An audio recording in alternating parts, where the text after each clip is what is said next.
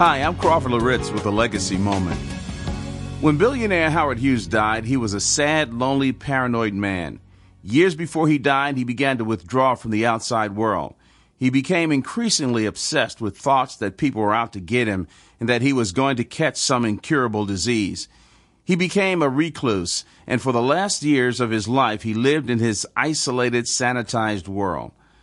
I'm concerned about a disturbing trend among Christians, sort of a spiritual Howard Hughes syndrome, if you will.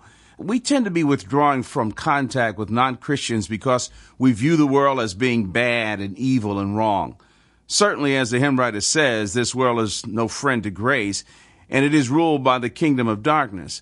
But we are retreating and creating our Christian ghettos. We have our own Christian subculture, our institutions, our places of huddling up together and pulling away from any meaningful, appreciable contact with unbelievers. We make little forays into society, only to scurry back to our own little Christian environment where we're comfortable with ourselves. Jesus has a word for us in Matthew chapter 5 verses 13 through 15. You are the salt of the earth, but if the salt has become tasteless, how will it be made salty again? It is good for nothing any more except to be thrown out and trampled underfoot by men. You are the light of the world. A city set on a hill cannot be hidden. Nor do men light a lamp and put it under the peck measure, but on the lampstand, and it gives light to all that are in the house. Well, here's what I want you to remember today Christianity was never meant to be some cult or isolated commune.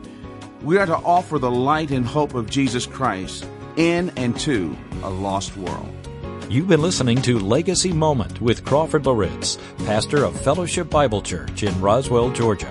For more information, go to livingalegacy.org.